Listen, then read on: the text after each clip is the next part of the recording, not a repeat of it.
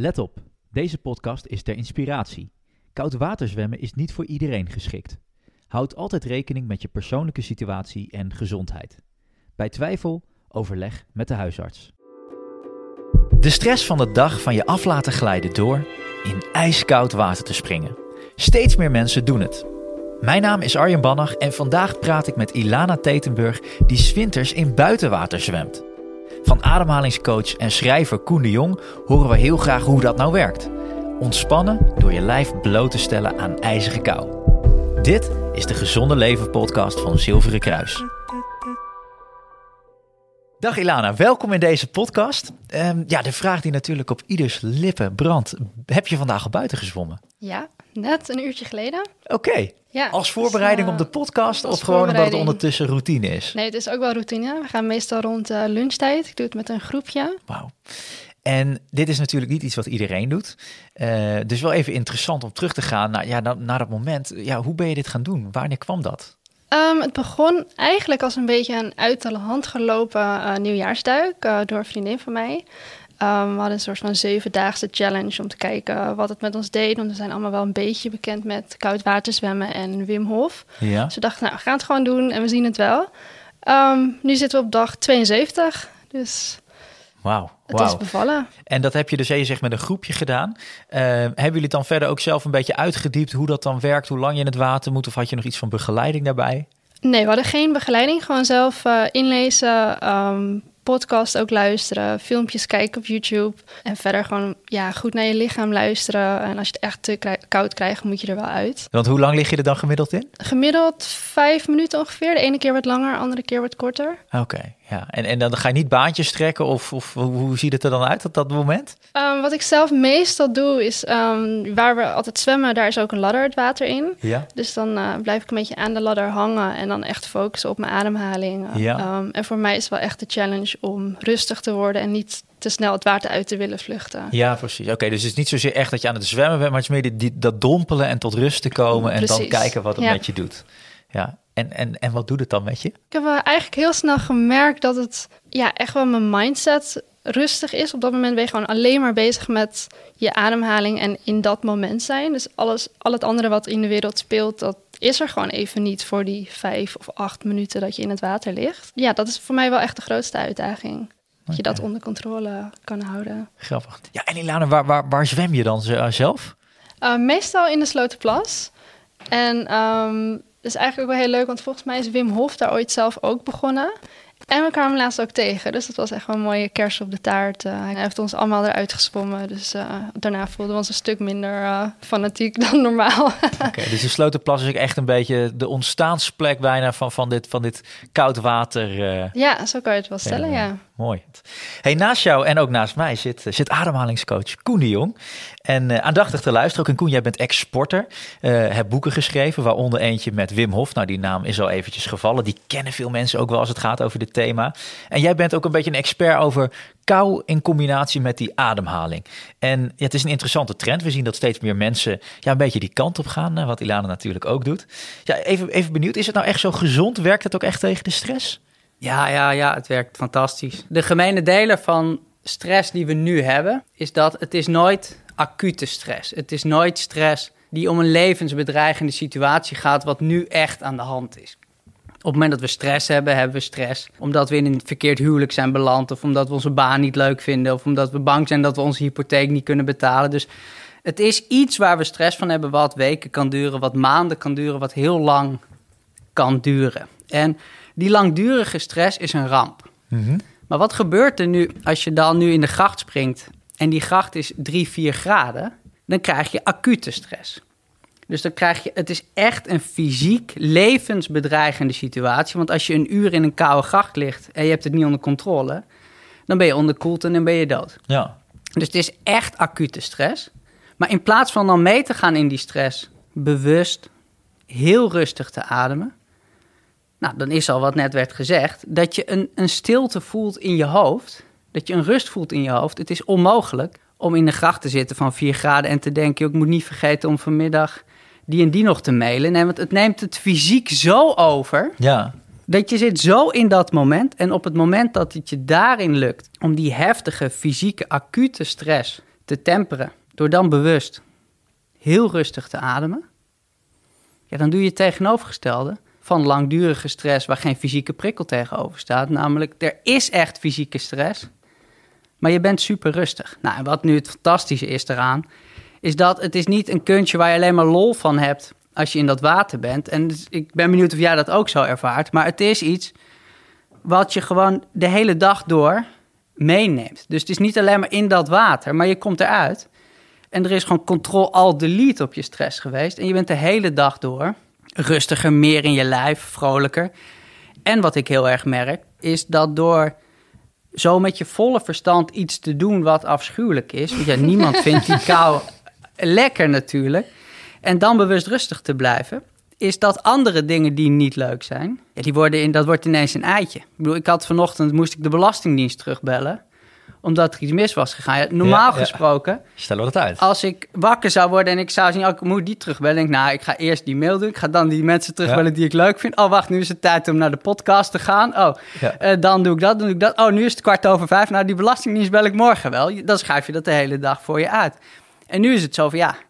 Ik bedoel, erger dan die gracht is het toch niet. Nee. Dus je belt meteen op, je, je handelt het af, het is klaar. En het is helemaal geen energielek. Nou, en, en op dat soort dingen is natuurlijk verrukkelijk. Dat in plaats van bronnen van stress, onrust, je de hele dag meesleept en een irritant energielek wordt. Ja, dat je dat op deze manier gewoon meteen afhandelt en doet. Ja, ja dat is één van de dingen op stress waarvan ik denk, ja, iedereen zou dit gewoon eens moeten ervaren en doen. Interessant. Even benieuwd, Ilana, want jij zegt dus eigenlijk: eh, dit is zo vervelend dat de rest van de vervelende zaken in je leven, als bijvoorbeeld de belasting niet, zou minder vervelend kunnen worden. Is dat ook iets wat jij ervaart? Dat je hierdoor wat makkelijker toch eventjes door andere vervelende, moeilijke dingen heen gaat? Ja, zeker. En wat ik voornamelijk ook merk is dat ik veel minder last heb van een winterdip sinds ik dit doe. Maar uh, ja, zit gewoon een stuk beter in mijn vel over het algemeen. Ja, dus het is bijna ook een relativeringsmiddel zou je kunnen zeggen. Het is uh, zo vervelend. En ik vond het ook mooi, Koen, wat je zegt. Het is de control-alt-delete op stress. Dus het is echt voor je een middel om die eigenlijk chronische stressen... want we hebben wel eens eerder geleerd dat uh, die, die, die, die chronische stress, die is ongezond. Acute stress is wel gezond. Zeg ik dat dan goed? Ja. ja. En, en dit is dus een manier om ook echt afscheid te nemen van die chronische stress als je het vaker doet. Want ik denk dat een langer termijn effect, is dat, is dat zichtbaar bij dat in het koud water je begeven? Ja, ja, zeker. Dus we hebben het nu over stress gehad. Maar een van de dingen die je op lange termijn merkt, is dat je, je maakt onder andere ook meer bruin vet aan. Bruin vet is iets dat uh, babytjes hebben dat nog, om hun lichaam op temperatuur te houden. Ja. En mensen die in koude gebieden wonen en niet zo verslaafd zijn geraakt aan 20 graden of warmer, wat wij helemaal hebben. Want wij zijn helemaal niet meer gewend om in koude ruimtes te zijn. Want ja, in de winter zetten we de verwarming aan. We lopen naar de auto, we zetten de verwarming aan. We zitten op ons werk, we zetten de verwarming aan. We gaan douchen, de douche is warm. Dus we zijn verslaafd geraakt aan 20 graden of warmer. Dat is natuurlijk heel lang niet zo geweest. Heel lang was die kou gewoon iets waar we mee moesten dealen. En wat ons lijf moest, aan moest kunnen. Nou, en dat bruine vet speelt daarin een rol. Die is heel goed in staat om wit vet af te fakkelen en in te zetten als brandstof, als energiebron, als warmtebron. Nou, en waarom is dit interessant? Op het moment dat je weer bruin vet aanmaakt, dan geef je daarmee je lichaam ook een instrument om op een hele eenvoudige manier dat witte vet in te zetten als brandstof. Nou, en het wordt natuurlijk helemaal mooi als je vervolgens ook dat witte vet dan in kunt zetten, gewoon om te sporten, om te bewegen, om te denken. En nou ja, dat is iets dat je er op het moment dat je langdurig met die kou bezig bent, en je pakt bruin vet als brandstof mee, dat je veel constanter in je energie kunt komen te zitten. Ja. Interessant. Hey, en Koen, nou heb ik jou ook een beetje geïntroduceerd als een expert op ademhaling. En dat is natuurlijk ook iets wat uh, Ilana veel gebruikt. En je zegt ook, als ik dat water in ga, is bij mij echt die focus op ademhaling om te zorgen dat ik daar doorheen kom. Goed ademhalen is sowieso een kunst. Kan, kan je daar iets over vertellen? Doen we dat verkeerd met elkaar? Nou, het, het gros wel. Kijk, in rust hoef je niet uh, sneller te ademen dan 6 tot 8 keer per minuut. Dus als je gewoon op, achter een bureau zit, je zit op de bank en je doet fysiek niets, is een ademfrequentie van 6 tot 8 keer per minuut genoeg. Ja. Nou, bosjes mensen ademen 10, 12, 14, 16, 18, 20 keer per minuut in rust. En op het moment dat je dat tijdelijk doet, omdat je iets spannend vindt, omdat je iets eng vindt, dan is het geen probleem. Maar op het moment dat je dat zo lang, zo vaak, zoveel doet, dat die ademfrequentie de norm is geworden, wat er dan eigenlijk gebeurt, is dat je lichaam continu aanstaat. En op het moment dat je lichaam de hele dag aanstaat tot in je slaap aan toe, ja, dan is het logisch dat dat lijf op een gegeven moment gaat protesteren en zegt, ja, roep maar op, tot hier en niet verder. Ja. Het is een beetje een kip-ei-vraagstuk van wat komt op een gegeven moment eerst. Als je, als je continu snel ademt, ja, dan, dan hou je die stress in stand. Het is voor je lichaam onmogelijk om heel ontspannen en relaxed te zijn en tegelijkertijd snel en onrustig te ademen. Ja. Andersom is het ook onmogelijk om heel rustig te ademen en tegelijkertijd heel boos, geïrriteerd en, en gestrest te zijn. Maar ja, wat dan eerst komt, Ja. Ja, geen idee. Maar het fijn is ook dat we dat niet hoeven te weten. Want iets doen met die gedachte, iets doen met die stress is heel ingewikkeld. Maar iets doen met die ademhaling, nou ja, dat kan. Er zijn zelfs mensen die kunnen in Osdorp het water in in de winter. En dan hun ademhaling onder controle hebben. Dus als het zelfs daar al lukt, ja, precies. dan wordt het in die andere situatie natuurlijk wel een stuk makkelijker Ja. om bij andere bronnen van stress en onrust dat te doen. Ja, op het moment dat je dat eigen maakt met zo'n extreme situatie, ja, dan wordt dat veel makkelijker om ook te doen als je een doodenge podcast moet hebben of een presentatie Precies. moet doen of iets anders doen. Ja, je, kan het weer relativeren. Mooi.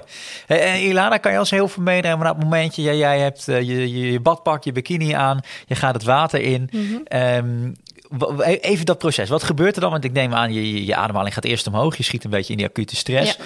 Wat is even het proces wat je dan doorgaat tot die ademhaling rustig krijgen? Wat, hoe, wat helpt jou daarbij? Dan ga ik aan de ladder hangen en dan merk je in eerste instantie dat je lichaam in een soort shockreactie zit, ehm vluchtgedrag. En ja, dan is het echt puur focus op je ademhaling en tellen vooral.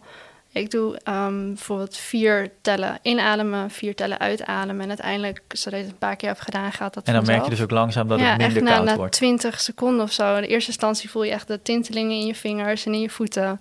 En uiteindelijk voel je een soort van warme gloed gewoon door je heen gaan. Het is echt een heel apart gevoel. Mooi. En, en, en Koen, zou je ons eens mee kunnen nemen in, eh, als we dit zo horen? Ik neem aan dat dit al iets is van, ja, zo zouden we anders kunnen ademhalen. Bijvoorbeeld vier seconden in, vier seconden uit. Heb jij een, een definitie van wat goed ademhalen is? Nou, wat een goede ademhaling is, is dat de tijd van de uitademing plus de pauze langer is dan de tijd van de inademing. En dat is op het moment dat je het koude water in staat, of als je in een stressvolle situatie bent, of als je chronisch een vol en overprikkeld hoofd hebt, is dan wordt op een gegeven moment de inademing en de uitademing hetzelfde. Dus dan ga je een in, uit, in, uit, in, uit. Als je in de kou gaat, dan gebeurt dit. En het moment dat het je lukt om te pauzeren naar je uitademing, of die uitademing te verlengen, ja, dan heb je hem onder controle en dan zit er rust in. Dus dat is eigenlijk het eerste stapje. Eh, Dus mooi is die focus op die uitademing te hebben. En eens kijken, kan je daar een kleine pauze of een rust in lassen, het gevoel. En dan ga je hem langzaam onder controle krijgen. Ja, Ja. dat is een mooie. Hey, en, en nou ben ik ook wel benieuwd. Zou je ons eens even heel kunnen, kort mee kunnen nemen? En dat is met name ook natuurlijk voor de luisteraars. Van hoe, hoe, hoe kan je zo'n goede ademhaling nou eens bij jezelf testen? Of eens ervaren wat het voor je doet? Nou, wat leuk is om te doen, is om eerst eens je ademfrequentie te tellen. Dus om gewoon even de stopwatch in te drukken en eens te tellen, joh, hoe vaak adem ik eigenlijk in één minuut? Mhm. En natuurlijk ga je anders ademen als je het gaat tellen. Dus ja, de helft die gaat sneller ademen, want die denkt, oh help, ademhaling. En die wordt al zenuwpezig bij het idee van dat tellen. Dus die gaat wat sneller ademen dan ervoor. En een ander die denkt, oh ja, ah, de, ah, ling. En die gaat wat rustiger Ja. ademen dan ervoor. Dus helemaal waarheidsgetrouw ten opzichte van voren tellen is het niet. Maar het is wel leuk om het toch te doen en eens te kijken waarop je dan zit Ja, in zo'n minuut. En om dan, als je dat eh, hebt geteld, om dan eens bewust gewoon in te ademen door je neus, je uitademing te verlengen door je mond. Kort pauzeren, inademen door de neus. En dat is dan twee, drie minuten te doen. En heel veel mensen hebben wel een hartslagmeter van het sporten of een Fitbit of een apparaatje die die hartslag meet. En dan is het leuk om eens te kijken wat doet je hartslag. Want als je hartslag omhoog gaat van deze oefening, dan weet je dat die voor jou niet goed werkt. En op het moment dat je ziet dat je hartslag zakt, ja. dan weet je, ah, dit, dit werkt dus meteen voor mij. Want op het moment dat je hartslag zakt, weet je, is dat een signaal van je lijf, joh, dit is rustiger dan, dan voor die oefening. Nou, voor de luisteraar hopelijk een mooie tip om daarmee eens aan de slag te gaan. En dus beginnen eventjes met een soort nulmeting in die minuut. Eens even kijken wat, eh, wat je op dit moment eh, je default setting is. Eh, nou is het ook wel interessant, want dat, wat ik in het begin van het intro ook aangaf, dat, dat koude water, of dat nou onder de koude douche is of je duikt in een, in een plas, dat is enorm hip. Maar hoe zou je nou in kleine stapjes toch een beetje die kant op kunnen bewegen? Want jullie zeggen allebei, het werkt echt voor ons. Maar voor veel mensen is het toch ja, een te grote stap. Hoe zou je daar in kleine stapjes naartoe kunnen groeien? En voor mij was dan echt wel de groepsdruk. Dus ik zou als advies geven van ga het met iemand doen ehm, die het of al vaker heeft gedaan of dat jullie samen gewoon de uitdaging aangaan. Want ja, ja dat deed het voor mij wel. Mooi, dus, dus samen inderdaad doen. Koen, hoe zou jij dat zien? Nou, je kunt natuurlijk wel echt, echt rustiger opbouwen dan, want nu beginnen in de gracht of in natuurwater is, is heftig, want het water nu is, is een graad of 4, 5. En het scheelt een stuk. Of water op een kouder is dan 7 graden en kouder dan 14 graden. Je hebt daar verschillende gradaties in, in hoe je lijf reageert. En een koude douche is in Amsterdam nu een graad of 14. Ja. Op het moment dat je begint met nu eerst je voeten, je onderbenen onder die koude douche te doen... en je doet dan je onderarmen mee en je handen mee en je bouwt dat rustig op dan kan dat prettig zijn. Tegelijkertijd denk ik ook wel dat het goed is om mensen een, beetje meer aan te moedigen om dit soort extreme dingen te doen. Tussen aanhalingstekens. Want wat wij gewoon zijn gaan vinden, is voor ons lijf echt absurd. Om de hele dag te zitten, de hele dag eten binnen handbereik te hebben, om de hele dag ons lichaam onder te dompelen in comfort en rust. We zien gewoon dat werkt niet. Want mensen hebben burn-out, mensen hebben overgewicht, mensen hebben diabetes, mensen krijgen allemaal ziektes. Als direct gevolg van comfortabel stilzitten, veel eten in warme ruimtes. Dat we ook niet moeten doen alsof je heel voorzichtig moet doen als je de kou ingaat. Nee, want juist dat hele voorzichtige doen, de hele dag door altijd maar, ja, dat is levensgevaarlijk. Mooi. En, en je geeft hier gelijk al eigenlijk een handreiking bij voor de mensen die zeggen: ik duik gelijk in de, in de slotenplas iets te ver douchen. Maar dat ook dat kan dus in een kleine stap door eerst eens beginnen met je benen, je, je voeten. Ja, begin gewoon met warm douchen. En dan aan het eind van de warme douche zet even die warme kraan uit. Ja. En begin dan met je voeten, wat, wat nog comfortabel voelt. En, en bouw het van daaruit op. Ilana, tot slot aan jou nog een vraag. Want, want als ervaringsexpert, wat zou je nou tegen degene willen zeggen die dan toch nog een beetje in die weerstand zitten, om die, die toch over de streep te trekken? En zoals Koen het zegt, ja, ga het gewoon doen. Uh, want we hebben te veel comfort in ons leven. Dit hoort er een beetje bij. Wat, wat zou je zeggen? Ja, ben ik het echt helemaal mee eens. Uh, ga het gewoon doen. Trek jezelf uit die comfortzone en doe eens een keer wat geks. Want ja, we, we leven inderdaad veel te comfortabel en je haalt hier heel veel voordeel uit. Prachtig. Mooi einde, denk ik zo. Mag ik jullie hartelijk bedanken voor je inspiratie. Graag gedaan. Dank Dankjewel. Bij Zilveren Kruis telt alles mee als het om gezondheid gaat. Het gaat om meer dan alleen goed eten en genoeg bewegen. Om meer dan lichaam en geest. Want je omgeving, je familie, je vrienden en hoe het op je werk gaat, hebben allemaal invloed op het totaalplaatje van je gezondheid. Ga naar zk.nl/slash magazine voor praktische tips, handige tools en inspirerende podcasts.